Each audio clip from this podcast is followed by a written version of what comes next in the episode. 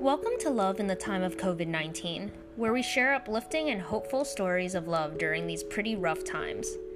Today, we'll be talking about one listener who channeled his worry and anxiety into helping others in a big way. This is Jim Medwick's story.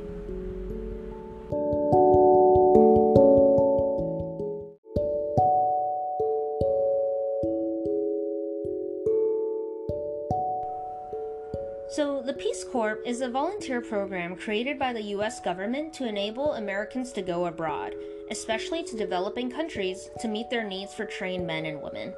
It's a 27 month commitment on the part of the volunteers, and it's a life changing experience that gives people a chance to see a new part of the world while making a difference. In the past week, the program had to make the difficult choice to suspend operations in all countries because they realized that with potential border closures, there may be a chance volunteers could be stranded without access to sufficient medical care. So, Jim, having been a prior volunteer, was super bummed. Individual countries had shut down before previously due to risks, but never all countries simultaneously since the program was created in 1961. What could he do to make a difference here? So he gave that question a thought, and along with his fellow friend and volunteer, they created the U.S. Peace Corps COVID 19 Evacuation Support Group on Facebook. Within 24 hours, there were more than 3,000 members actively sharing advice and resources. Fast forward to now, the group has grown significantly, has an admin board of 10 plus individuals, and has been referenced by the National Peace Corps Association as an official support resource. Peace Corps volunteers abroad are now able to use the group to discuss all kinds of challenges housing, transportation via airplanes, job searching, health insurance, and every other need imaginable as they go through this challenging moment.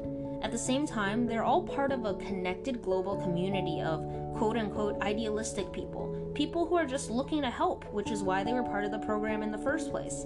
And they can all get together to support one another through this shared experience. From Jim I guess you should never doubt the ability of one person to change the world. I had been feeling kind of hopeless with all of the things that had been happening, so it felt really good to start doing something to help. Aww, such kind words. Thanks, Jim, for that reminder. What about you all right now? What's one thing, small or big, that you can do to change the world?